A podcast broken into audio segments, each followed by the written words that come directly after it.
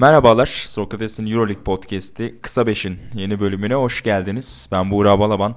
Son haftalarda olduğu gibi Kaan Demirel ve Ruat Akkuş'la birlikte Perşembe akşamının maçlarını konuşacağız. Baylar hoş geldiniz. Merhaba, hoş bulduk. Merhabalar. Geleneği devam ettirelim arzu ederseniz. Yine ilk başlayan maçla yolculuğumuza çıkalım. Sonrasında da 5 maçlık bu kalabalık fikstürü değerlendirelim. Gerçi sonuncuyu biraz herhalde kısa geçeriz yine ama onun Gran Canaria'da açık olduğunu düşünürsek. Ee, baştan başlayalım. Real Madrid geçtiğimiz hafta Fenerbahçe Beko'ya karşı etkileyici bir galibiyet almıştı. 3 hane tarife sürüyor Real Madrid'de. Bu kez de Himki Moskova'yı deplasmanda yine 100 ile geçtiler. 175'lik rahat bir galibiyet aldı Real Madrid. Ee, yani bir kere maçın saati gereği tam izleyemedim ben maçı. Yoğun çalıştığın için ofiste tabii yetişemedin ilk bölümüne. Yol uzun sürdüğü için. Gerçi tren hamlesi seni biraz bu ara Biraz yolunu azalttı ama. Yani yemek yerken falan baktım. Ee, ilk çeyrekte özellikle kim ki Real Madrid'e cevap verebilir verebiliyor durumdaydı yani. Çok e, büyük bir fark görünmüyordu arada. Her ne kadar Real Madrid'in baskın oynadığını görsek de inanılmaz bir fark yoktu. Ama e, ikinci çeyreğin ya şöyle bir sekans hatırlıyorum. İkinci çeyreğin bitimine 2 dakika kala e, fark 5'ti. O 2 dakikada Dek ve Campazzo'dan 8 sayı geldi yanılmıyorsam. Orada bir maç açı, ya fark açıldı. Sonrasında Kimke hiçbir şekilde cevap ya sonrasında şey yapamadı. E, cevap veremedi, karşı koyamadı. Bence maçın kopma noktası or- orasıydı. Yani Ruat'la mesela konuşurken podcast öncesinde o 3. çeyrekte e, maçın koptuğunu düşünüyordu. Evet aslında. E, çünkü Kimki arada farkı yine azalttığı anlar oldu ama bence ikinci şey, ikinci e, ikinci yarıda hiçbir şekilde cevap veremedi Kimki. Ya zaten Real Madrid'de karşı yapı, yapabileceğiniz en büyük hatalardan birisi de onlar gibi oynamak. Geçen hafta Fenerbahçe üzerinde de konuşmuştuk bunu. Fenerbahçe'nin e, Real Madrid'in oyununa ayak uydurduğunuz zaman Real Madrid sizi bir şekilde ekarte ediyor. Bireysel performanslara baktığımız zaman evet e, gününde olduğu zaman gayet iyi şut atabilecek isimlere sahip belki Himki ama yani 3. çeyrek ortasında skor 50-60'tı sanırsam. 3. çeyrek ortası ve 4. çeyrek başında maç koptuk tamamen. Kazor önderliğinde Real Madrid aldı götürdü. Himki ise tamamen düzen dışı şutlara kalarak orada maçın kopmasına sebebiyet verdi.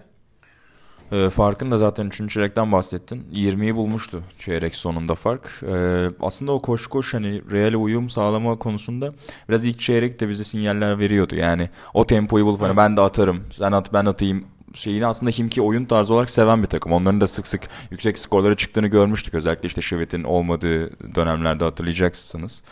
Ee, ama işte bu atma konusunda girdiğinizde rakip bir anda vidaları sıktığında Real Madrid gibi bu kapasiteye sahip bir takımsa özellikle siz tıkandığınızda rakip atmaya devam edebiliyor. Yani Himki'nin öyle öldürücü bir savunma gücü yok neticede. Hal böyleyken de tabii işte ikinci ve özellikle üçüncü çeyrekte o çok ortaya çıktı hakikaten. Ve orada ipleri kopardı Real Madrid ve sonrasında da zaten son çeyreği biraz formalite için oynadılar da diyebiliriz herhalde. Her ne kadar 30 sayı sığdırsalar da. Kimki iyi atarak da başlamadı yani yanılmıyorsam. O da e, farkın açılım yani ilk tamam e, şeydi en başta fark azdı ama sonrasında farkın açılmasında o da etkili oldu. Yani e, Şivet yanılmıyorsam 4'te 0'la falan başladı. Zaten 7'de 2 attı yayın gerisinden yani. maç boyu. Ya onun dışında da pek yani nasıl söylesem Real Madrid'de şöyle yani Trey Tompkins de geri döndü. Dün Trey Tompkins gibi, Anthony Randolph gibi bu tarz topu yere vurabilen uzunlara, kalıplı uzunlara sahipseniz zaten Himki gibi sizin oyununuzu oynamaya çalışan takımları zaten savunmanızda rahatça geçip, e, ezip geçebilirsiniz, ekarte edebilirsiniz. Himki'nin de yaşadığı buydu.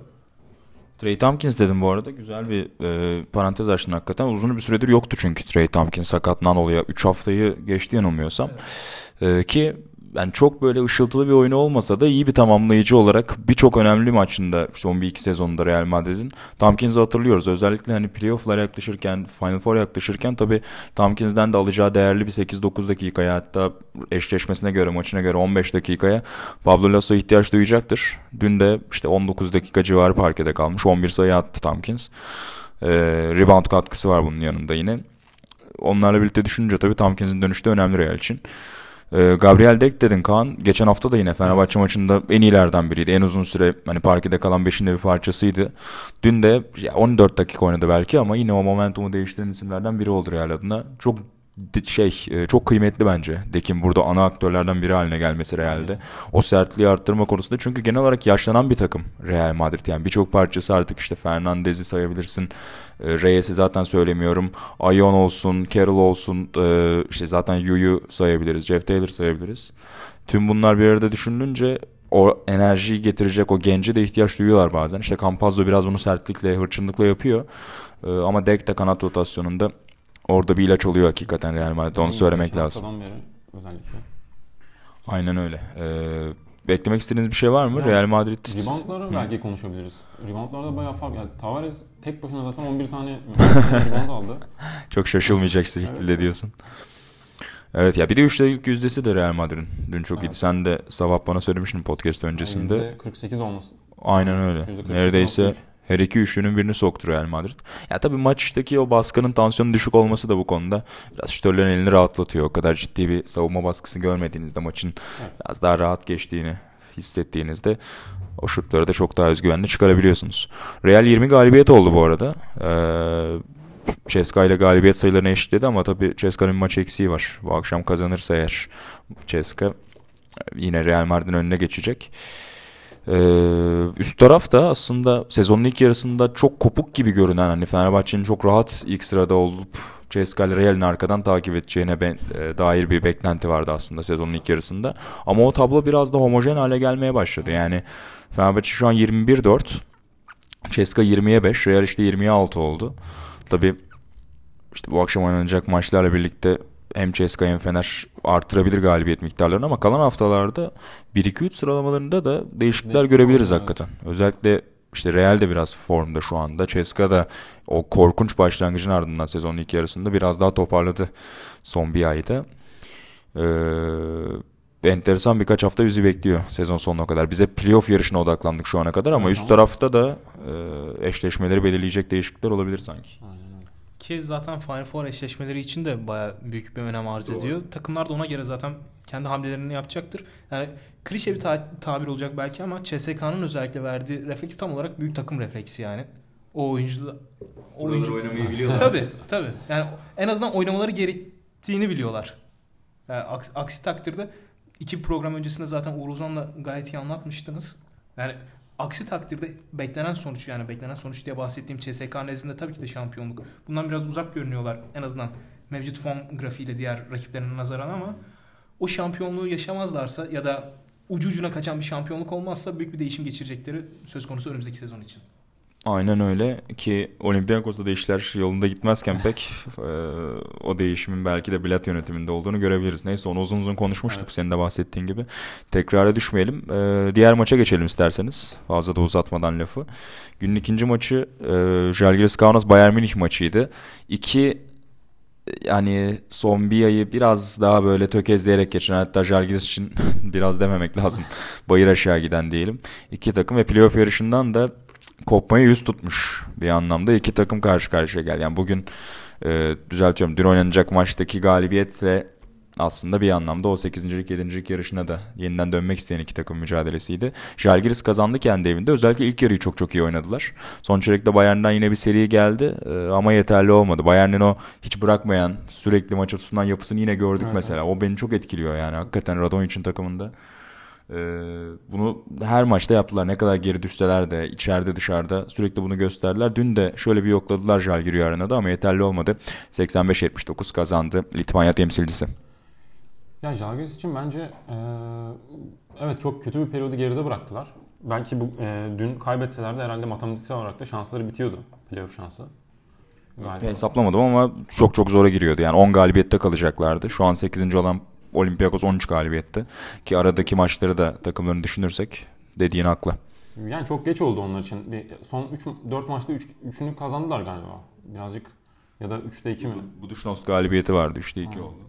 Ee, yani matematiksel olarak şansları bitmiş değil ama bir şeyleri de yoluna koyuyor gibiler. En azından bazı maçlarda tamam e, belki kendilerine göre daha doğrusu diğer oynadıkları güçlü takımlara göre zayıf e, rakipleri yendiler. Onu söyleyebiliriz ama ufak tefek bir şeyleri yoluna koydular gibi. En azından bazı maçlarda skor üretebilecek oyuncuları çıkartmayı başarıyorlar. Çünkü mağlup oldukları sırada hiç kimse yani hiç kimseden bir katkı gelmiyordu. Kimse taşın altına elini koymuyordu. Konuşmuştuk onlar uzun uzun. Ee, dünkü maçta ben yine bir kıpırdanmanın olduğunu gördüm açıkçası. Ya sen hani son 4 maçtaki 3 galibiyetten bahsettin. Rota da sözü öyle atacağım. Evet bu bir işte trend olarak bu bir form yükselişi olarak değerlendirilebilir. Ama öte yandan oynadıkları takımlara baktığında bu galibiyet serilerinde işte 3 galibiyette Buduşnost, Gran Canaria ve dün de Bayern Münih'e karşı geldi. Yani playoff'u kaçırması olası 3 takım. Bayern dışındakiler zaten kaçırdı. Bayern de şu an kaçıracak gibi görünüyor. Yani hal böyleyken aslında biraz da fikstür avantajı diyebiliriz herhalde. Yani en azından bunu iyi kullanıp belki önümüzdeki haftalara daha olumlu bir oyun götürebilirler ama 4 maç kalmışken de bu e, hakikaten senin dediğin gibi biraz geç olacak sanki. O kalan 4 maçın 3'ü de oldukça zor rakiplere karşı Kesinlikle özellikle. Öyle. Maccabi, Olympiakos ve Real Madrid deplasmanlarına Üçü gidiyorlar de ki yani çıkmaları zor olan deplasmanlar hele ki oynayacakları rakiplerin e, sıralamada yer alma, almak istedikleri konumu göz önünde bulundurursak. Ama şunu da söylemek lazım bence. Yani Jalgiris kadro bakımı açısından kadro açısından biraz daha kısıtlı elbette geçtiğimiz sezonlara nazaran. Brandon Davis peki oynamamıştı ligin ilk bölümünde özellikle ama onun pot altını domine ettiğini gördük özellikle ilk yarıda. Onu evet, yani. e, tepeye çıkartıp bir pas istasyonu olarak bir üçlü tehdit olarak kullanıyorlar. Bu çok önemli. Onun yani pas özelliklerinin çok iyi olduğunu söyleyemeyiz ama Şaras o modern esintileri biraz vermeye çalışıyor takımına. Geçen Ve, seneye göre biraz daha aşama kaydetti ama evet, pas evet. konusunda da. Hem öyle yani üçlü tehdidi pas, dribbling veya orta mesafe tehditini bir şekilde kullanmaya çalışıyor Brandon Davis'in. Ki öyle de bir maç oldu. Brandon Davis'i özellikle ilk yarı nezdinde durduramadılar resmen. Aynen öyle. Dün ee, skor yükünü çekmekte Grigonis ona yardım edince. Doğru. Ee, ya Volkov ve Westerman'dan gelen toplam 22 sayı da biraz hani sezonun genelini düşündüğümüzde aslında ekstra. Yani onu da söylemek lazım. Yani Volkov'un e, nasıl batırdığını geçen hafta burada konuşmuştuk. Evet yani sene başından beri zaten sezonun ilk 1-1,5 ayında aslında biraz Nate Walters ekstra performans verince Žalgiris suyun üzerinde kalmayı başarmıştı. Walters da biraz normale dönünce zaten rotasyon dışı kaldı. Aynen öyle. Ee, işte Volkap'la Westerman'da hep inişli çıkışlılardı. Hatta genelde inişlilerdi. Yani çıkış kısmını çok sık görmedik. ee, White'dan falan da. Evet o yer yer katkı veriyor. Yani Davis konusunda mesela Ruat sezonun ilk yarısıyla ilgili bir şeyler söyledi. Bence ya o dönem dahi tek ayakta kalan oydu aslında. Yani diğerlerinin durumunu da değerlendirince hani Davis'e formsuz demek ya da hani en zayıf başladı en demek. En azından geçtiğimiz sezonki performansıyla kıyaslarsak yani biraz daha geride kalıyor ama hmm. ilk başta söylediğim gibi yani kadroda belli bir zaten yetenek açısından, yetenek tavanı açısından yetenek tavanının düşük olduğunu söylemek gerek. Brandon Davis o konuda biraz sivriliyor diğer takım arkadaşlarına nazaran evet ama Sezonun ilk yarısında pek isteneni vermedi. Şu anda ise geldiği nokta gayet iyi ve kontratı ne durumda hiçbir fikrim yok ama yani yazın iyi bir transfer yapabilir sanki. Evet evet yani muhtemelen herkes zaten gözüne kestirmiştir Davis'i. Bildiğim kadarıyla da takım opsiyonu yok bu yaz. Ee, Birçok takım için yazılıyor zaten Davis. Bakalım e, Jalgiris tutabilecek mi onu? Çok kolay görünmüyor ama senin de dediğin gibi. Ee, Bayern açısından da işler biraz e, nasıl söyleyelim normale dönmeye başladı demek lazım herhalde aslında. Yani çünkü bazen akışa kaptırıp kendimizi beklentileri çok yükseltebiliyoruz ama Bayern Münih zaten sezon başını hatırladığımızda işte Gran Canaria, Buduşnost, Darüşşafaka ve Bayern ayrı bir dörtlü olarak değerlendiriliyordu aslında. Yani kadro yapısı, yatırım, masraf, e, yani maaş toplamı gibi birçok farklı baremde değerlendirildiğinde Bayern'in hani playoff şansının çok fazla olmayacağı konuşuluyordu. Ama Radonjic yönetiminde çok çok iyi bir e, sezon başlangıcı yaptılar. İlk yarıyı da iyi geçtiler ama biraz nefesler tükeniyor gibi artık yavaş yavaş. yavaş. Aynen öyle. Ya özellikle ne diye konuşuyoruz Bayern Münih kendisini playoff'a atmaya çalışıyor diye konuşuyoruz. Kazandıkları maçlara bakıyoruz. İçerideki Fenerbahçe maçı dışında ki o da Fenerbahçe'nin başına gelen bir kazaydı diyebiliriz esasında. Onu hariç tutarak konuşacak olursak yani hedef maçı pek kazanamadıklarını gördük geride kalan maçlarda. En azından Baskonya galibiyetini falan yine şey yaparak konuşuyorum ama Jalgiris gibi... İlk yarıda gene kazandılar ya. Ya ama Milano maçları. Ya ama öyle bir şey ki şimdi ne diyoruz? Jalgiris diğer rakiplerine nazaran playoff potasından biraz daha uzakta. İki galibiyet gerideydi maç öncesinde.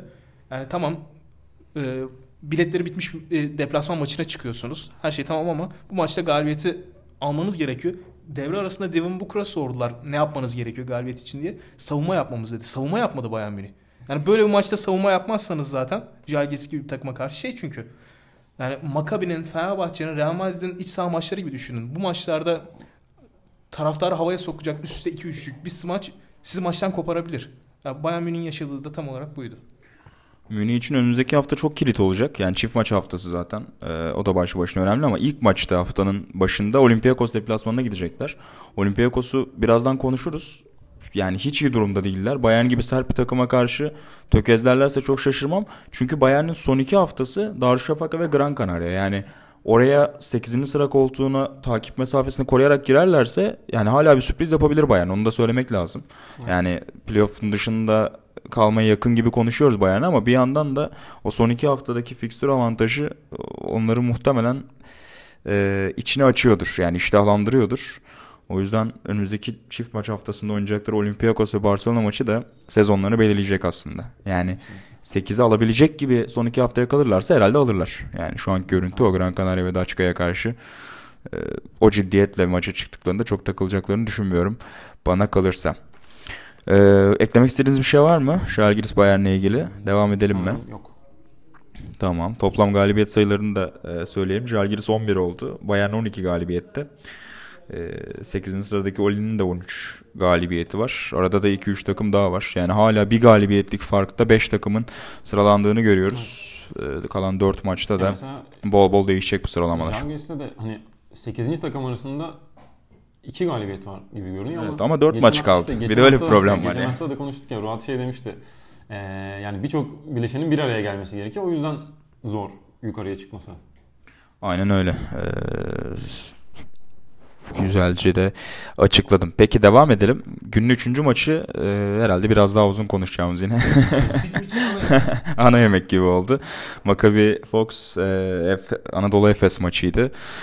79-71 kazandı Efes ve ya benim bu sezon işte Žalgiris deplasmanındaki galibiyet çok özeldi. Oli maçı iyiydi ama sonuçta hani Olympiakos kötü bir dönemden geçiyordu. Geçen haftaki Barcelona galibiyeti çok ihtişamlıydı ama biraz daha Larkin'in tek kişilik gösterisiydi aslına bakarsanız. Sıra dışı bir performans ortaya koymuştu. Ama dünkü maç benim hani takım anlamında baktığımda Efes'ten en memnun kaldığım maç olabilir bu sezon Bence genelinde. dünkü maçın kazanılması Barcelona maçının kazanılmasını çok daha anlamlı hale getirdi ya. Doğru.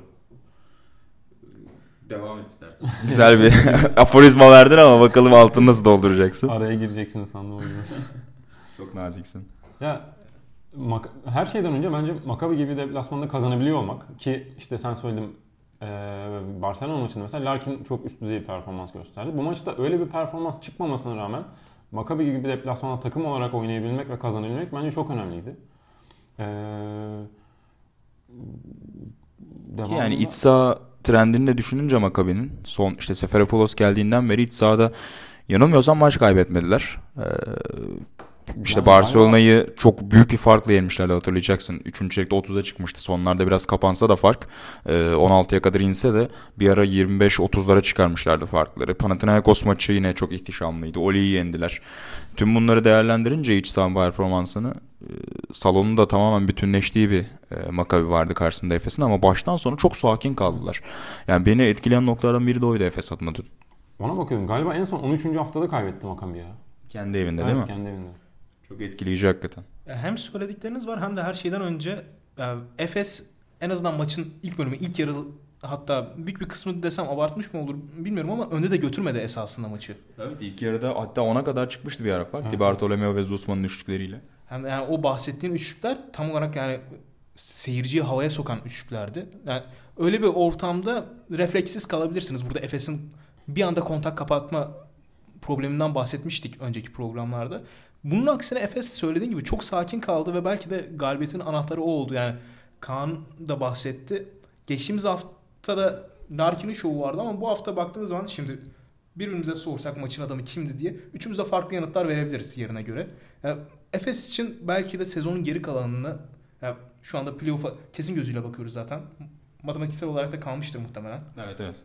Yani Final Four yolunda en önemli olacak olan şey de bu bence. Rotasyon tamam birazcık daha daralabilir öyle e, kritik maçlarda ama böyle takım olgusunu daha iyi yerleştirmek, belli maçlarda oyuncuların sivrilmesi ki Boboğan'ın dün gösterdiği performans sezonun geri kalanında hayal kırıklığıydı ama son çeyrekte yine biraz sen bahsettin biraz kayboldu sahadan ama en azından bir kıvılcım verdi.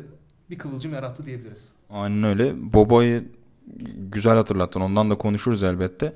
Sezonun aslında ilk bir buçuk iki ayını çok iyi geçirmişti Bobo ama sonrasında çok ciddi bir formsuzluğu vardı. Dediğin gibi onu biraz attı dün. En azından son çeyreğe kadar. Peki senin açtığın konudan şöyle devam edeceğim. Maçın yıldızı kimdi diye Efes'te sorduğumuzda hakikaten farklı isimler çıkarabilir. Size de biraz onu soracağım.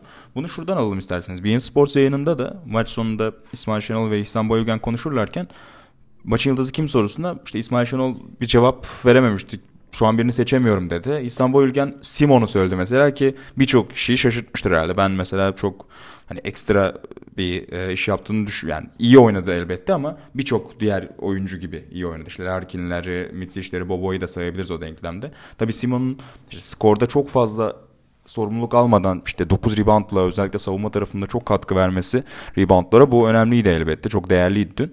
Ee, ama bu tür farklı isimlerin de çıkabileceği bir galibiyet. Hakikaten tam bir takım galibiyetiydi. Size peki onu sorayım. Siz kimi çıkarırsınız ön plana ve neden? Yavaş yavaş onları konuşalım.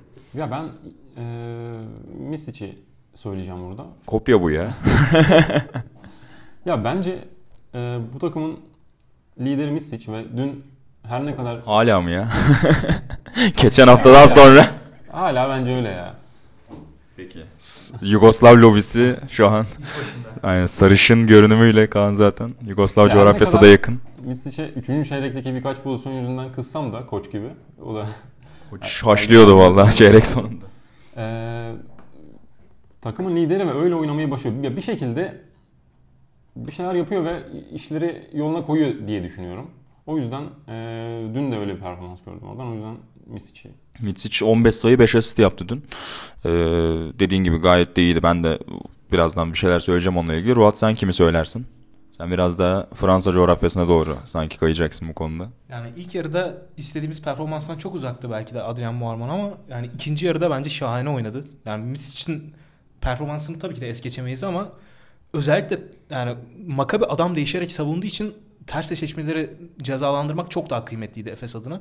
Muharman bunu gerek takım arkadaşlarını gördü dış şutlarda görmesiyle gerek pota altında bitirmesiyle özellikle 3. çeyreğin ortalarında ve sonlarında erken kullanılan bir iki şutta o isabeti bulması aslında çok önemliydi. Çünkü öyle o esnada atışları kaçırsaydı eğer açık saha imkanı tanıyacaktı Makabi'ye ki bu da Efes'in hiç istemediği bir şey. Makabi daha çok havaya sokacaktı. Ben Muharman'ı söylerim.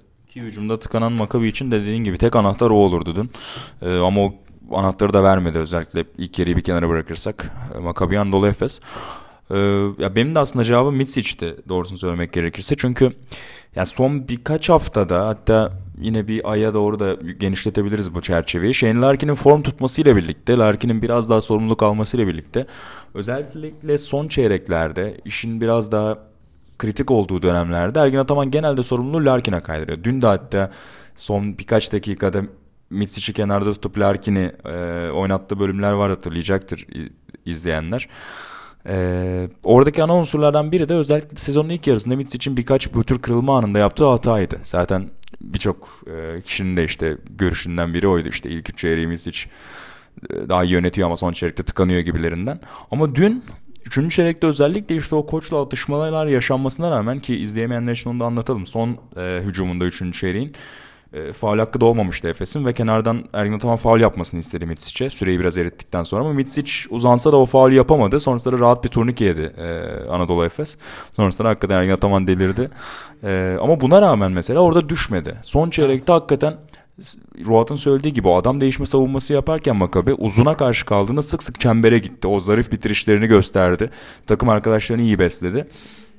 Arada yine bir iki çılgın pas denemesi oldu mesela orta sahada ama onları bir kenara bırakırsak bence o kırılma anlarında bu kez çok iyi oynadı Misic. Yani onun hakkını teslim etmek lazım. Bu konuda bazen biraz haksız eleştirilen bir oyuncu ama dün orada çok iyiydi. İşte Shane Larkin mesela genelde geçen haftaki böyle dümene geçtiği bir maç değildi ama en kritik yerde tepede üçlüyü yolladı mesela ve hakikaten Makabe'nin direncini de kıran şutlardan biriydi. Sen Muerman'dan bahsettin Ruat.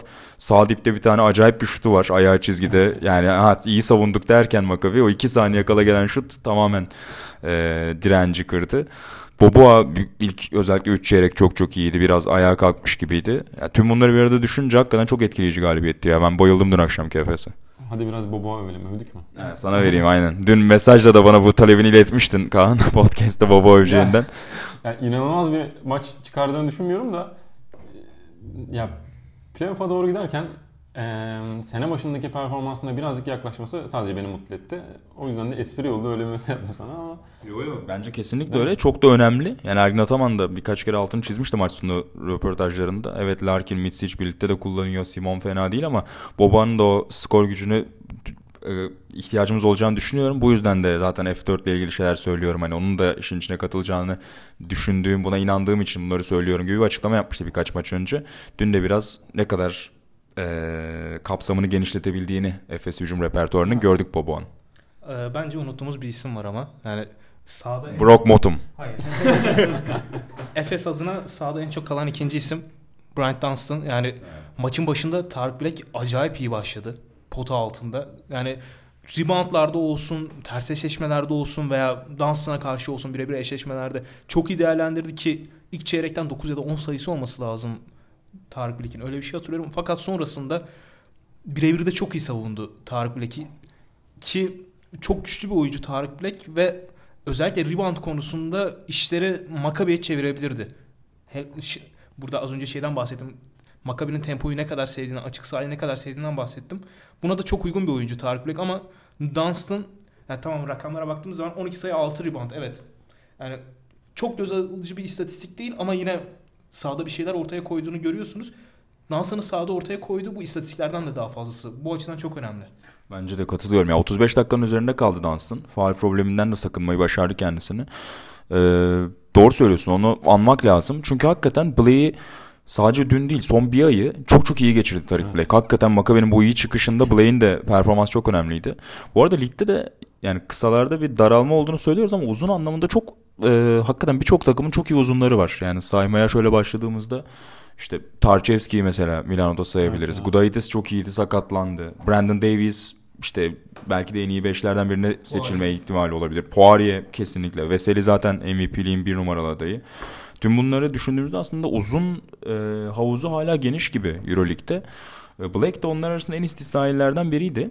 Yani Dunstan için aslında eşleşebilme anlamında iyi bir rakip Black. Çünkü mesela 2-10 ve üzeri uzunlara karşı işte Milutinov'a karşı bunu gördük mesela. Veseli'ye karşı bazen görüyoruz. Dunstan rebound konusunda çok zorlanabiliyor. Ama güç işin içine girdiğinde Blake'in en büyük özelliği gücü. Hakikaten çok kalın, çok sıkı, çok güçlü bir adam. Ama Dunstan da yani bildiğimiz üzere o tür güçlere karşı çok fazla sinmeyen bir oyuncu. Hani boy olarak birkaç santim aralarında. Blake de biraz undersize bir pivot. Ee, o anlamda biraz maçın ilk çeyreğinde e, çarpışmalarını izlerken aklıma geldi. O anlamda aslında Dunstan için iyi bir eşleşmeydi. Uygun bir eşleşmeydi. Maçın geneline de bunu yaydı. Çok çok iyi kullandı onu. Gücüyle onu yani mod, e, Blake'e karşı ayakta kalmayı başardı. Boy dezavantajı da olmadığı için çok fazla rebound da verdi. Blake çok az rebound aldı yanılmıyorsam. Şöyle bir bakayım. İki. Evet iki reboundda kaldı Blake ki yani hakikaten acayip bir şey. Ee, o anlamda dediğim gibi çok değerliydi Dunstan'ın dünkü etkisi. Faal problemlerine de soktu zaten Blake'i. Ya ben de faul probleminden bahsedecektim. Zaten teknik faulü son çeyrekte aldı. Ya, çok saçmaydı bu arada. yani yani hakemlerin hatası diyelim ama genel olarak yani o zaten üstte 3 ve 4. faulü alması Tarık Bilgin hele ki son çeyrekte maçın başa baş gittiği bir noktada. Sonrasında Efes zaten üstte 3'lüklerle tamamen direncini kırdı Makabi'nin. Aynen öyle. Ee, çok çok iyiydi hakikaten. Çok çok etkileyici bir galibiyetti. Makabi'nin en iyi göründüğü dönem aslında ikinci çeyreğin başları biraz da ortalarıydı. O dönemde sık sık konuştuğumuz işte kenardan Di Bartolomeo'nun katkısını biz Maccabi için çok sık söylemiştik ve hatta Pargo'nun sakatlıktan dönüşünün bu anlamda biraz e, aslında Maccabi'ye olumsuz yansıdığını da söyledik. Yani Pargo'nun çılgınlıkları yani dün de ben neden bu kadar uzun süre ona tahammül etti anlamadım. Ya yani Wilbekin herhalde sakatlandı falan diye düşündüm. Çünkü uzun bir süre Wilbekin de yok, Di Bartolomeo da yok. Pargo hani micro'lu kullanıyor tamam. Ama neden Pargo? Pargo yine 3'te 0. Üçlükle Efes'e yardımcı oldu. Abi yani çembere gittiğinde de hani dün fena atmadı çember civarında ama yine de çok kaçırıyor. Yani hakikaten anlamıyorum. 5'te 2'de kaldı ikiliklerde. 3 sayılıklarda dediğin gibi isabeti yok zaten. Savunmada hak getire zaten. Yani, yani Jeremy Pargo. sonra kaybedilen reboundlar hep sayı olarak geri dönüyor. Evet ama ona rağmen hep parkede. O garip. Hakikaten enteresan yani. Yani bu maç öncesinde sezon genelinde artı eksi istatistiği yani artı eksi istatistiği size çok şey göstermez ama Pargo'nun bazı şeyleri de gösteriyor. Yani e, yani eksi 47 olduğu zaman gösteriyor en azından öyle söylüyor. Yani evet, artı bir şey yani. yani eksi 47 demek sen bu takımı baltalıyorsun. Doğrudan bu demek yani. Sen istediğin kadar penetre et, şut at ya da atletizmini göster. Eksi 47'nin olması yani takıma doğrudan birkaç maç kaybettirmen demek yani totale vurduğumuz zaman düz bir matematik hesabı yaptığımız zaman. Yani Michael Roll benim beklediğimin aksine biraz daha az süre aldı esasında. Evet, yani 11 dakika sahada kaldı. Senin dediğin gibi yani Pargo'ya bu kadar tahammül edilmesi yani biraz olumsuz sonuçlar doğurdu Maccabi adına. Aynı fikirdeyim. Ben, bence çok büyük hataydı. Pargo'ya bu kadar uzun süre tahammül etmesi. Ee, onun dışında Di Bartolomeo'dan biraz bahsediyorduk. Konu da aldı. 10 sayı attı bu arada Di Bartolomeo'da. Yani çift taneye çıkan 3 oyuncudan biriydi o Bryant ve Blake'le birlikte.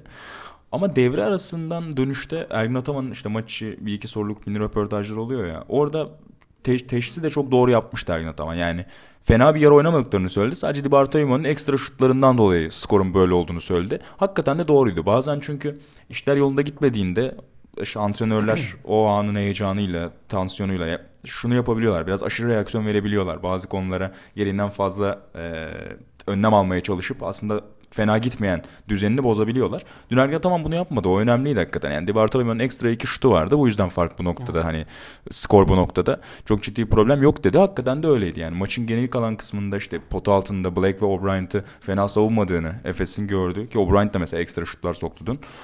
Ee, ve uzun vadede de kazanan oldu hakikaten. Yani Maccabi deplasmanında çok zor bir deplasmanda 79-71 ile çıktı Anadolu Efes. Ya maçın başında da zaten e, seninle de konuşmuştuk. Efes dış atışlarda hani çok geç ritim bulmasına rağmen e, skor yakın da o yüzden de işler iyi gidiyordu yani bir şekilde. Evet doğru söylüyorsun. İlk yarıda 2 üçlüğüm vardı Efes'in ya da 3 Ha, üçlüğü tamam. vardı yanılmıyorsam. Ki ligin en yüzdeli üçlük atan takımlarından bir tanesi Anadolu Efes. Larkin'le Plyce ilk iki üçlü atmıştı. Lice da çok dengesiz attı ya. Ayağını böyle bir çekemedi falan. İki adımda toparladı. Ee, onları yapıyor ama sene başından beri ara ara bunları yapıyor. Evet yani guard rotasyonunda biraz enteresan kullandı Sferopoulos ve e, Wilbeck'ini de hiç e, ritme sokmadı Efes. O guard baskısı yani Larkin mesela hücum tarafıyla konuşuyoruz genelde ama savunmada iyi. Hakikaten yani Di Bartolome bir üçlüğünde kaçırdı mesela ama onun dışında çok ciddi baskı yapıyor. Top çalma baskısını kısaların üzerinde hissettiren bir oyuncu. Mitsic çok güçlü. Ee, Doğuş'u zaten söylemeye gerek yok. Simon gayret ediyor elinden geldiğince. Boba kötü bir savunmacı ama onun dışında Efes'in kısa rotasyonu da rakip kısaları geçen hafta Barcelona maçında olduğun gibi ciddi zorluk yaratıyor hakikaten. O anlamda da bir avantajı var Efes'in. Belki playoff'ta veya olası bir Final Four eşleşmesinde karşınızda Wilbeck'in gibi, Pargo gibi çılgın kısalar olmayacak belki ama bu tarz hedef maçlarda sizin o tarz kısaları tabiri caizse sindirmeniz takımın tempo yaratmasını özellikle engelliyor. Wilbeck'in yeri geldiği zaman nasıl alev aldığını, nasıl iyi soktuğunu biliyoruz. Pargo'dan da bahsettik yani. Tamam sezonu ne kadar kötü geçirdiğini söylüyoruz ama çıkıp bir ekstra bir performans sergilese kötü bir e, savunma göstermeniz durumunda işler çok daha farklı olabilirdi. Senin de söylediğin gibi o kısa rotasyonda özellikle kısalara yapılan baskı gayet işini gördü Anadolu Efes'in. Aynen öyle ki evet Wilbeck'in Pargo çok güven veren kısalar değil ama geçen hafta Pengos Örtel'e karşı da iyi bir sınav vermişti Efes Evet. örneğin ki ligin yani iyi kısa heykellerinden bir tanesi bir numara En rotasyonunda. azından Hörtel'i biraz daha basketbol zekası olarak dışarıda tutarsak. Yani ta- Ya bir, basketbol- ama çok formda bir buçuk ay geçirmişti Ya- şimdi. Örtel'i ben hiç sevmem mesela ama Hakkını yiyorsun. yani evet hakkını da yememekle çok iyi oynadı yani son bir basketbol buçuk ay. zekası desem biraz sert olur tabii yani ne kadar iyi pasör olduğunu biliyoruz ama en azından yani karar mekanizmasının ne kadar kötü olduğunu da Huysuz. evet. Yani Kevin Pangos o konudaki gelişimi daha iyi göstermişti. Geçtiğimiz e, Geçen yıl. geçen yıl Jalgiris ile beraberken. Ama söylediğim gibi yani Anadolu Efes o sınavları gayet iyi verdi. Şimdi önümüzde daha da büyük bir sınav var. CSKA Moskova sınavı. Haftaya CSKA ile oynuyorlar sanırım. Aynen salı günü içeride Ceska. O maçta e, Efes için Euroleague'deki 400. maçı olacak. O anlamda da ayrı bir hazırlık da var kulüp tarafında. E, bir a- a- a- araba hediyesi falan olacak maçta tavsiye ederim salı akşamı. Daha iyi planınız yoksa Ergen Ataman böyle maçları sever ya. Alır CSKA maçını. diyorsun. Bir Alır. bold prediction geldi orada. Sıkı bir tahmin Bir geldi. şeyden- bir tahmin. Ee, ben de yani çok tek taraflı olduğunu düşünmüyorum o maçın açıkçası. Yani e, yakın geçebilir. Hatta Efes'in iddialı olabileceği bir maç olabilir. Yani bu formu oraya da taşırsa. Efes'te bu arada oyuncu eşleri de Tel Aviv'deydi. Öyle bir detay da verelim. Yani biraz da magazin diyelim mi çocuklar? Birkaç gün önceden takip ediyorlarsa Instagram'da dinleyicilerimiz görmüşlerdir. Bu formül sezonun geri kalan kısmında da uygulanabilir gibi görünüyor şu anda yani. Ee, o anlamda da moralli bir e, maç hazırlığı olmuş Totem olsa gerek. Totem? Aynen ya da totem de diyebiliriz tabii. Bakalım önümüzdeki deplasmanlarda da göreceğiz mi? Instagram'da takipteyiz. Peki e, var mı eklemek istediğiniz bir şey? Uzun uzun konuştuk bu maçı. Geçelim. Ee, yola devam edelim. 200. galibiyeti oldu e, Efes'in Euroleague tarihinde. Onun da notunu düşelim. Peki kalan iki maç. Bunlar arasında Armani Milano Olympiakos maçı yine kağıt üzerinde en keyiflisi gibi görünüyordu. Maccabi Efes eşleşmesiyle birlikte. Ama çok kısır maç oldu ya. Yani özellikle ikinci çeyrek yani box skora bakanlar, skorun dağılımına bakanlar e, orada işte Milano'nun çok tıkandığını ve evet yani ilginç olarak 4 rakamıyla şok olacak Ama izleyicilerimiz. Şey. Yalnızca 4 sayı attı Milano ama yani çeyreğin genelini izlediğinizde Olympiakos'un da sanki Olympiakos'a 5 sayı attı falan gibi düşünüyorsunuz. Yani o kadar kısır bir çeyrek oluyor ki yani bir bölümünde özellikle birkaç dakikada sürekli dövülen çemberler. Hani mesela bir takım 4 sayı attığında ne, düşünürsünüz? Rakip takım gerçekten çok iyi savunma yapmış. Hani ben o şeyle açtım. Sonradan izledim maçı. Yani bakıyorum bayağı boş şut buluyor yani Milano. Hani öyle inanılmaz bir savunma da yok ama olmadı yani elleri tutmadı atamadılar. Ama Oli de o arabayı hiç iyi değerlendiremedi. Yani 13'e 4 bitti zaten ikinci çeyrek. Ve biraz kendine gelince de Armani zaten. Üçüncü çeyrekteki o 26 sayılık patlamayla birlikte maçı almayı başardı. Olympiakos treni raydan çıkmaya devam ediyor. Geçen hafta gerçi şey demiştik artık hani yavaş yavaş kazanmaya başlayıp birazcık daha yukarıda bitirecekler ama Evet ben yani Buduşnos galibiyetiyle birlikte bir ivme yakalarlar diye düşünüyordum ama dün hiç yani. Spolinis de ikinci çeyrekte sakatlandı bileğini burktu. Ama yani Spolinissiz dahi bu kadar kötü olmamalı Olympiakos. Yani sezonun ilk ayında mesela bu kadar kötü görünmüyorlardı. Spolinis orada da az kullanıyordu mesela bilet. Yani hele ki söz konusu rakip Milano ise yani 57 sayıda kalmanız yani tabiri caizse rezalet. Yani evet Milano kendi evinde 66 atması aslında sizin kağıt üzerinde isteyeceğiniz bir şey. Daha azını atmasını bekleyemezsiniz zaten Milano'dan ama işte Olympiakos hücumu. ya Olympiakos e, ikinci yarı bir tane ofansif rebound aldı galiba. Sadece bir. Ki yani Milutinov, Printezis, Papa Nikolaou reboundlara Yani girebilen bir oyuncu. Yok abi şey yok. Hakikaten niyet yok yani. Evet. Olympiakos sezonu kapamış gibi kafada. Bir de şöyle durumlar da var yani. Parki dışında da kulüp içinde de acayip huzursuzluklar var. Haberleri görmüştür e, takipçiler büyük ihtimalle. ABA ligine bir başvuru yaptığı Ha. söyleniyor Olympiakos'un önümüzdeki yıl için Yunanistan liginde. işte kupada bir problem yaşamışlardı. Devre arasında salonu terk etmişlerdi Panathinaikos'a karşı yarı finalde. Sonrasında da karşılıklı açıklamalar devam etti. Ve öyle bir dedikodu çıktı dün. Olympiakos'un işte Şartları ev- sordu. şartları sorduğu Balkan Ligi'ne. Önümüzdeki yıl Yunanistan Ligi yerine orada oynayacağını. Hatta Panathinaikos Başkanı e, Dimitris Yanakopoulous'un da o haberi aldıktan sonra onun da başvuru Ya yaptığı. Gördün mü? Yaptığı haberini gördüm. Onun ya. işte mantığı şey Yanakopoulos diyor ki hani benden kaçamazsınız. Siz oraya giderseniz ben de size orada da oynarım. Yunanistan Ligi'nde de oynarım. Euroleague'de de oynarım. Bir şekilde size karşı oynarım. Yani çok acayip bir kafa Evet hakikaten. ya, hakikaten. Orada başka hesaplar da dönüyor bir yandan. Yani parkede işler çok iyi gitmiyorken bunlar iyiden iyiye zarar veriyor tabii Olympiakos'a yani. O da etkiliyordur muhakkak oyuncuların kafa durumunu. Lan ne yapıyoruz biz? Nelerle uğraşıyoruz gibi sorular soruluyor olabilir soyunma odasında. Yani sezon başında e, kadrolar e, şekillendiği zaman kimi ilk dörde yazıyorduk mesela? Yani ilk dörde yazdığımız takımlardan birisi Olympiakos muydu sizin mesela? Yani evet pli- hani şu an 8. olmasını kimse beklemiyordu herhalde. Yani ilk 4-5'te Olympiakos düşünülüyordu elbette. Ha yani yaptığı transferlere bakıyorduk. Nigel Williams-Goss, Zach Lidey bunlar hep Avrupa'nın en büyük sahnesinde patlama yapması beklenen genç isimlerdi. Ama hem guard rotasyonu yetersiz oldu. Brant Weber'a başvurmak zorunda kaldılar ki yani sezon ortasında yapılan bir transferin ne kadar iyi katkı verebileceği zaten bir tartışma konusu. Üzerine defalarca konuştuk burada. David Blatt'in sağlık sorunları muhtemelen takımın gidişatına, takıma odaklanamamasını sağladı. Evet. Tabii yani Yani kafa olarak belki sürekli parkededir ama yani oyuncu psikolojisi de var yani. Hocanın öyle zor durumda olduğunu görmek, güçlü olmadığını görmek. Yani çünkü o gücü kenarda da hissetmek ister oyuncu grubu. Hele ki Sponis başta olmak üzere yani buranın gedikleriyle problem yaşarken onun o kadar hani sağlık sorunlarıyla da boğuşması muhtemelen o otoriteyi de sarsmıştır. Ne olursa olsun yani e, ilk podcastlerde de konuşuyorduk. Olympiakos'ta bir e, yani parkedeki oyuncuların ne yaptığını bilememe, işte kim ne kadar oynayacak tam belli olmama durumu. İşte yok Spanulis'in ne kadar süre alacağı, maç sonunu oynayıp oynayamayacağı, çeyrek sonunu işte oynayıp oynayamayacağı son çeyrek sonunu. Onların hepsini hiç be, tam bir şeyler belli olmadı yani Olympiakos'ta. Evet, ya roller asla belli olmadı sene başından beri. Kaç aydır konuşuyoruz işte. Sürekli bir, bir tek Milutinov'un süresi belli yani takımda. Hakikaten öyle. Ya ama bence hiçbir şekilde şeyin yani açıklaması olamaz. Milano deplasmanında Milano'ya karşı 57 sayı atmanız kesinlikle açıklanamaz bir durum. Zira Olympiakos'un durumu ne olursa olsun teke, tekil olarak oyunculara baktığımız zaman yetenekli de bir takım. Skor üretebilecek bir takım kağıt üzerinde. Şu anki formundan bağımsız konuşuyorum. Yani 57 sayı atması, rakibinin 4 sayı attığı çeyrekte pota dövmesi yani gerçekten bazı şeylerin çok çok kötü gittiğini, tamamen düzen dışına çıktığını gösteriyor. Ya aslında bakınca da yani kısa rotasyonuyla aslında bu açıklanabilecek bir durum ya bence. Yani şimdi Spolinis evet sakatlandı zaten çok oynamadı ama oynadığında dahi eski günlerinde olmadığı aşikar Spolinis'in.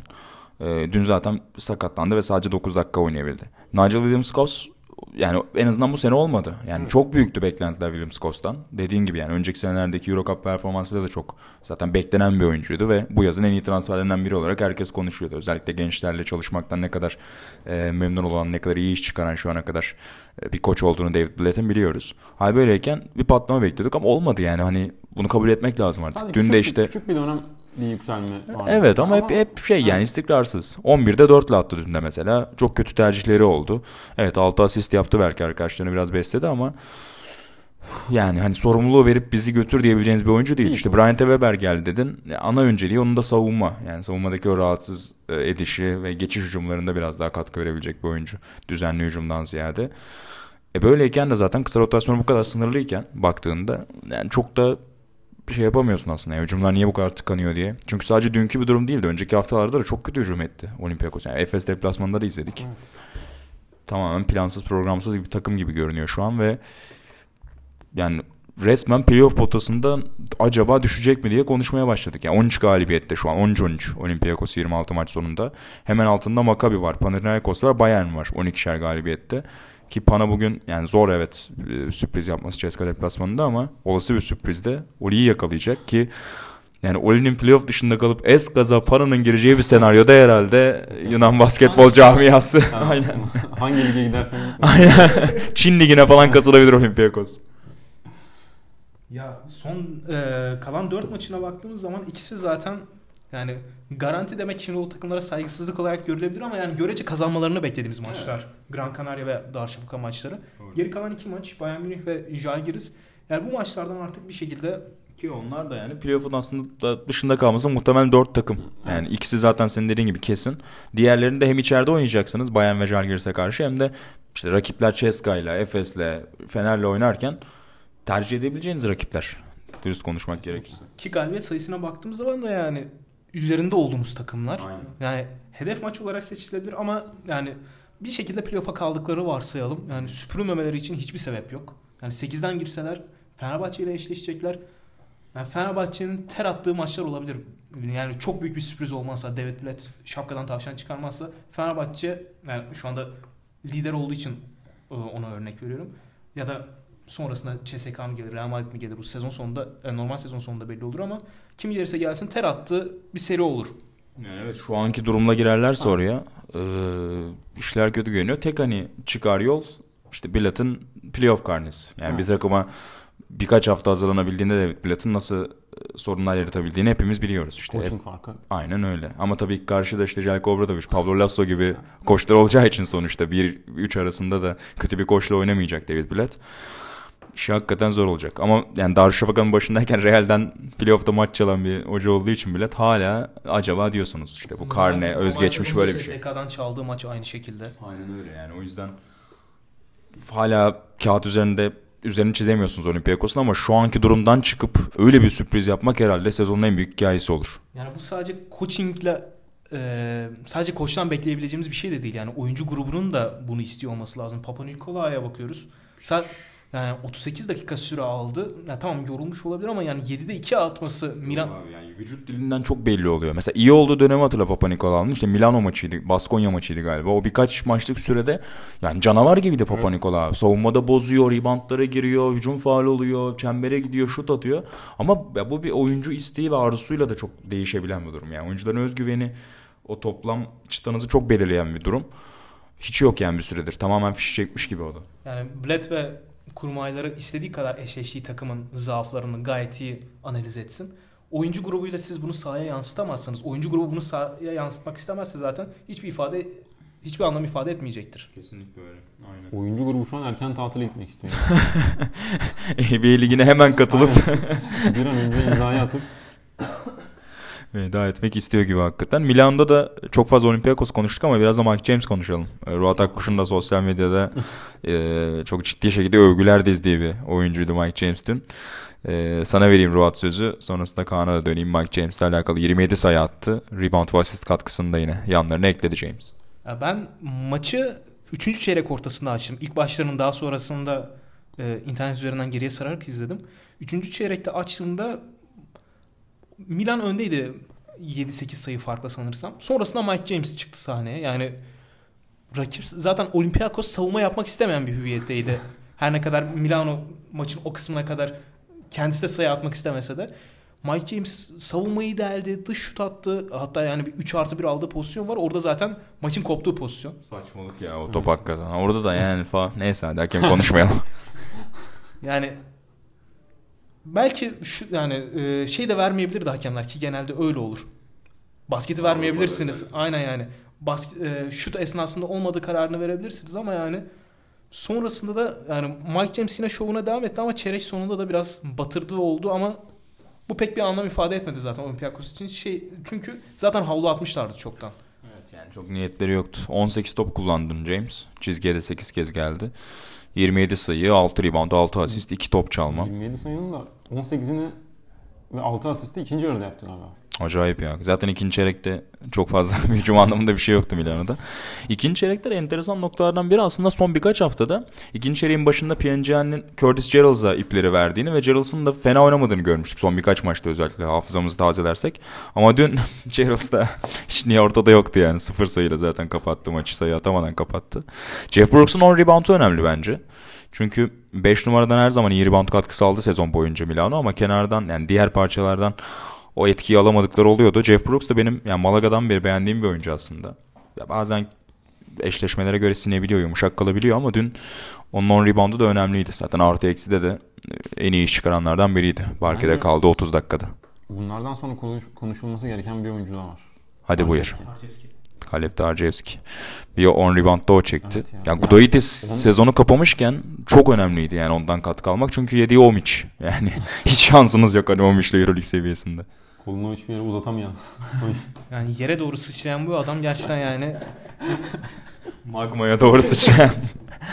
Yok ya gerçi Domic çok iyi niyetli çok hakikaten naif temiz bir karakter ama yok yani hani çok tercih edeceğimiz bir oyuncu değil herhalde. Basketbolun gerçekleri onun sahada kalmasına pek izin vermiyor. Yani günümüz basketbolun gerçekleri pek izin vermiyor. Her ne kadar iyi niyetli olsa da. Maalesef öyle. Ee, Tarjevski ile ilgili bir şeyler söylemek ister misin Kaan? Ee, Onu da söyleyelim yavaş yavaş sonrasında devam ya, edelim. Tarjevski'nin ben sadece dünkü maçta değil zaten belli bir sürede yükselişi var. Açıkçası maçın e, kopma anında onun sanırım iki tane aralarda smacı var. Sonrasında takım inanılmaz bir ivmeye kaldı. Bu tip anlarda da bence çok iyi sahneye çıkıyor. Yani mesela bir şeye ihtiyaç oluyor. İşte bir smaç, bir ne bileyim Aliyup'ta hep doğru yerde doğru yer zamanda olmayı biliyor. O açılardan da çok önemli iyi bir görev adamı ya. Yani hücumda üretemediğinde dahi o sertlikle e, çember altında çok fazla katkı veriyor. Ki az önce mesela Black ve Dunstan için söyledik hani undersize kalabiliyorlar güçlü olsalar da diye. Tarjevski hem bu güce sahip hem de boy olarak da yani o tür kısa uzunlara karşı çok ciddi bir rebound farkı yaratabilen bir oyuncu. O anlamda değerli hakikaten Tarjevski. Vücut dili de çok iyi. Yani şey çok iyi bence. Ee, attitude evet. diyorsun. Tavrı yani. Vücut dili. Rakibe mesaj vermeyi iyi biliyor aslında yani yaptığı hareketlerden sonra. Yani bunu Veseli için, zaman zaman Dunstan için söylüyoruz yaptığı smaçlar ya da bloklar sonrasında. O mesajı vermek yani çok şey olmuyor yani basketbolun taktiksel yönüyle alakalı olmayan ama rakibi mental anlamda zorlayan parçalardan birisi. Ve ben belki bu sezon sonunda olmaz ama yani bir üst basamağa çıkabilir transfer yaparak. iyi bir takımın, kalbur üstü bir takımın ikinci veya üçüncü uzunu olabilir diye düşünüyorum. Bence ilk iki de olur ya. Yani üçüncü uzun kalmaz bence Tarjevski. Yani böyle devam ederse eğer e, bir problem yaşamazsa sakatlık ya da şey. Çok iyi bir ikinci uzun olur hakikaten. Belki gelişimine göre hani ilk uzun bile düşünülebilir. Daha hala 25 yaşında yani Tarjevski. Yani o repertuana, repertuarına kısa savunmasını ekleyebilirse yani Avrupa basketbolunda yani arka bahçede yetişmiyor kısa savunabilen uzunlar. Yani Tarçevski kendini o sınıfa sokabilirse yani çok rahat dediğin gibi bir takım iyi bir takımın birinci uzun olabilir ama yani o da ha deyince olacak bir şey değil yani. O biraz lateral hızın gelişmesine bağlı ki o da yani oyuncunun e, nasıl söylesem normal haline, default haline bağlı kalıyor. Bu güzel tarım ve botanik benzetmesinin ardından bu maçı da kapatalım isterseniz. Ee, günün son maçı Gran Canaria Darüşşafaka Tekven maçıydı. Playoff umudu olmayan iki takım karşı karşıya geldi. Darüşşafaka fena başlamadı aslında ilk çeyreğe ama e, nefes yetmedi sonrasında yine. Gran Canaria'da bir koç değişikliği de yaşandı bu sezon. İkinci kez koçu değiştiriyorlar.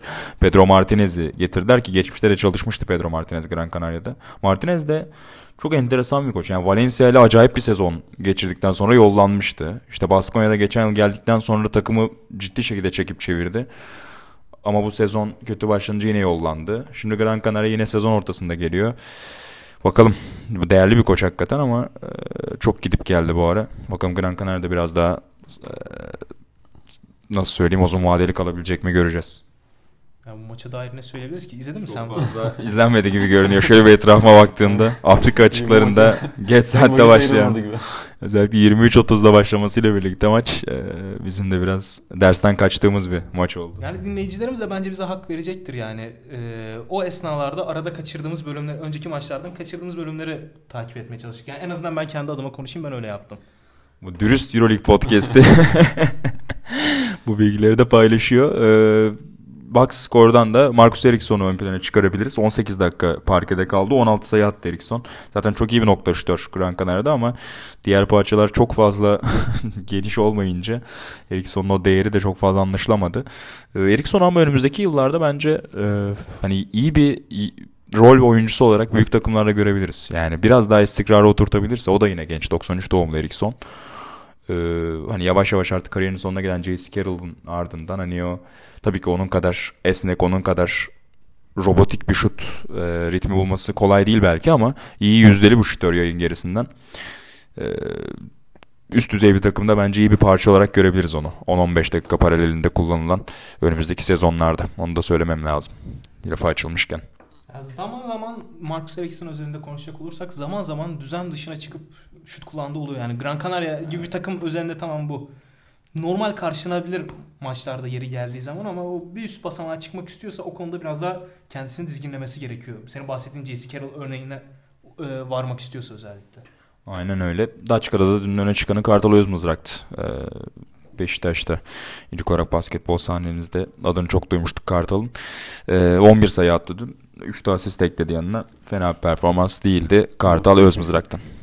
Aynen öyle onu da ekleyelim ki şut ritminde her zaman problem olmuştur Kartal'ın. Ee, kariyerin ilk yıllarında düşündüğümüzde. Orada da biraz daha istikrar arıyor diyelim bu sezon. Pekala e, kısaca bu akşamın maçlarını da sayalım. Sonrasında da yavaş yavaş bölümü kapatalım yine bir saati bulmadan. Ee, bu akşam CSKA Moskova Panathinaikos'la oynayacak. Gecenin ilk maçı. Türkiye saatiyle 20'de başlayacak. Sonrasında gecenin herhalde en iyi maçı olması beklenen karşılaşma oynanacak Ataşehir'de. Fenerbahçe Beko Barcelona Lassa ile oynayacak. Barcelona büyük bir darbe aldı geçen hafta. Fenerbahçe Real deplasmanında kaybetti. İki takım da yeniden ayağa kalkmak istiyor ve Ataşehir atmosferi herhalde özellikle CSKA ve Real'de sıkıştırmaya başlamışken Fenerbahçe'yi çok ihtiyacı olan bir galibiyet olacak temsilcimiz için. Var mıdır tahmininiz? Neler söylersiniz bu maçla ilgili?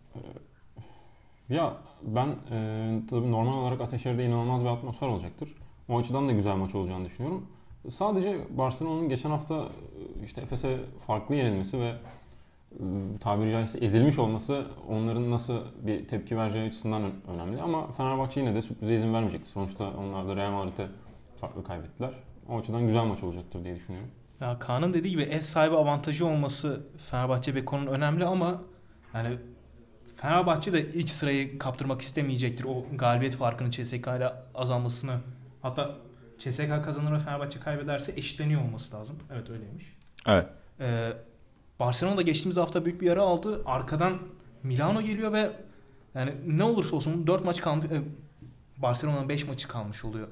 Henüz bu maçı oynamadığı için ama kalan maç sayısı az olduğundan Efes'i yine de bir şekilde kovalamak isteyecektir.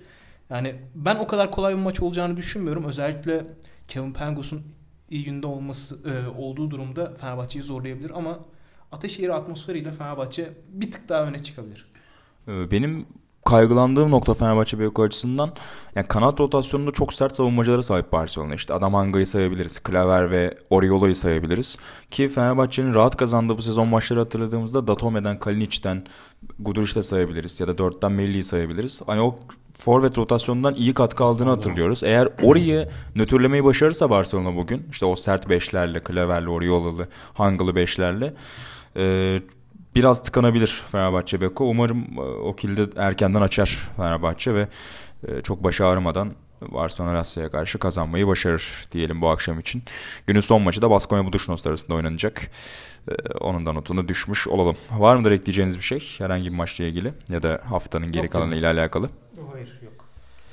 O zaman yavaş yavaş bölümü de kapatalım. Ee, bizi dinlediğiniz için teşekkür ederiz. İyi bir maç gecesi dileyelim sizlere. Önümüzdeki hafta çift maç haftasında yeniden buluşmak üzere. Hoşçakalın.